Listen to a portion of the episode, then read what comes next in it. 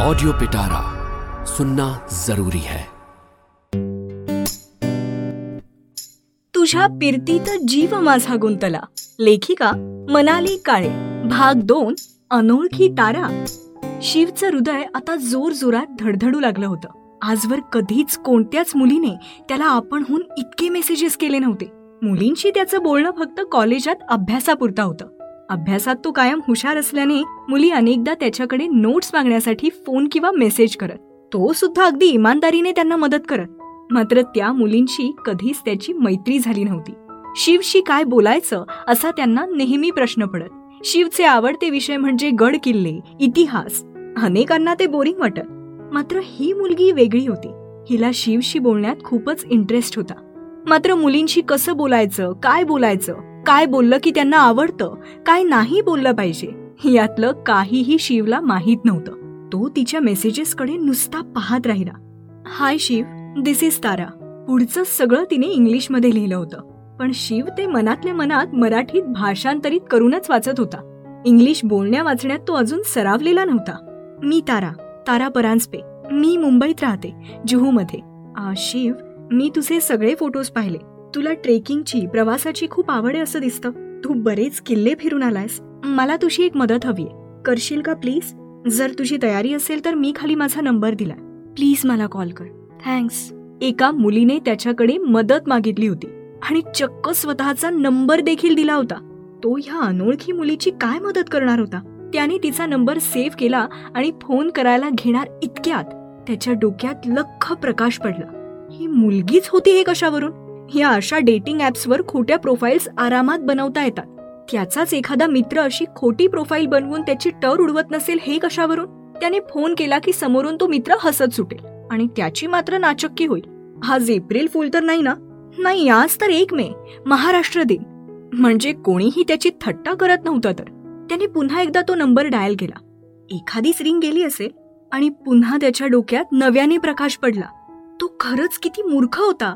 रात्रीचे साडेबारा होऊन गेले होते. ही काही एका अनोळखी मुलीला फोन करण्याची वेळ होती का? खरंच त्याला मुलींशी वागण्या बोलण्याची अजिबात अक्कल नव्हती. त्याला स्वतःचीच लाज वाटली. ह्या मुलीला आपण काहीच उत्तर द्यायचं नाही. असा विचार करून तो पुन्हा झोपायला आडवा होणार इतक्यात त्याचा फोन वाजू लागला. त्या मुलीने समोरून फोन केला होता. शिवचे हात थरथरू लागले. ती चिडली होती का? तिने मेसेज केला आणि मी त्याचा फायदा उचलून तिला रात्री बेरात्री फोन करून त्रास दिला. असा तिचा समज झाला असला तर?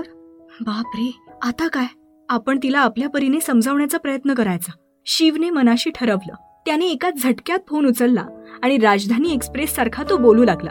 हॅलो हे बघा तारा मॅडम मी तुम्हाला ओळखत नाही. तुमचा मेसेज आला होता मला. खरं तर खूप सारे मेसेजेस आले होते. मला कधी असे मेसेज आले नाहीयेत तर मला वाटलं की कोणी माझी मस्करी करताय का? म्हणून मग मी तुम्हाला फोन नाही केला. पण मग मला वाटलं की खरंच तुम्ही मुलगी असाल आणि तुम्हाला माझी मदत हवी असेल तर? म्हणून मग मी पुन्हा फोन केला. पण मग माझ्या लक्षात आलं की रात्री उशीर झालाय आणि अशा वेळी फोन करणं बरं नाही. म्हणून मी फोन कट केला. तुम्ही गैरसमज करून घेऊ नका. मी अजिबात वाईट मुलगा नाहीये. मी तर कधी मुलीशी बोललो सुद्धा नाहीये. क्षणभर किर्र शांतता. बाहेरच्या रातकिड्यांची किरकिर तेवढी ऐकू येत होती. आणि मग अचानक समोरून खो खो हसण्याचा आवाज ऐकू आला. तारा मनमोकळी हसत होती. तिचं हसणं म्हणजे जणू लाट किनाऱ्यावर आपटावी तसं होतं. तारा बोलू लागली सगळ्यात आधी तर मला प्लीज अहोजाहो करू नकोस. अरे मी तुझ्याच वयाची आहे. उगच मला एकदम मोठी असल्याचा फील का देतोयस? आणि दुसरं म्हणजे मीच तुला आपणहून फोन केला. कारण मला तुझी मदत हवी आहे. आणि मी अनेक दिवस शोध घेत होते पण मला नाही वाटत तू सोडून माझी इतर कोणीही मदत करू शकेल. प्लीज तू माझी मदत करशील का शिव? तिचं बोलणं अगदी शिवच्या विरुद्ध होतं. शिव जितका लाजरा तितकीच ती स्पष्ट आणि थेट बोलत होती.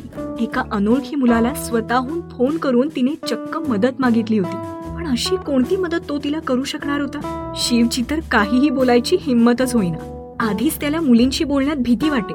त्यात ही मुलगी तर अगदी बिनधास्त बोलत होती. तिचा स्पष्टपणा त्याला अजूनच घाबरवून टाकत होता. मी मी तुमची आय मीन तुझी काय मदत करू शकतो? मला काही कळत नाहीये. पुन्हा एकदा तिच्या मनमोकळ्या हसण्याचा आवाज.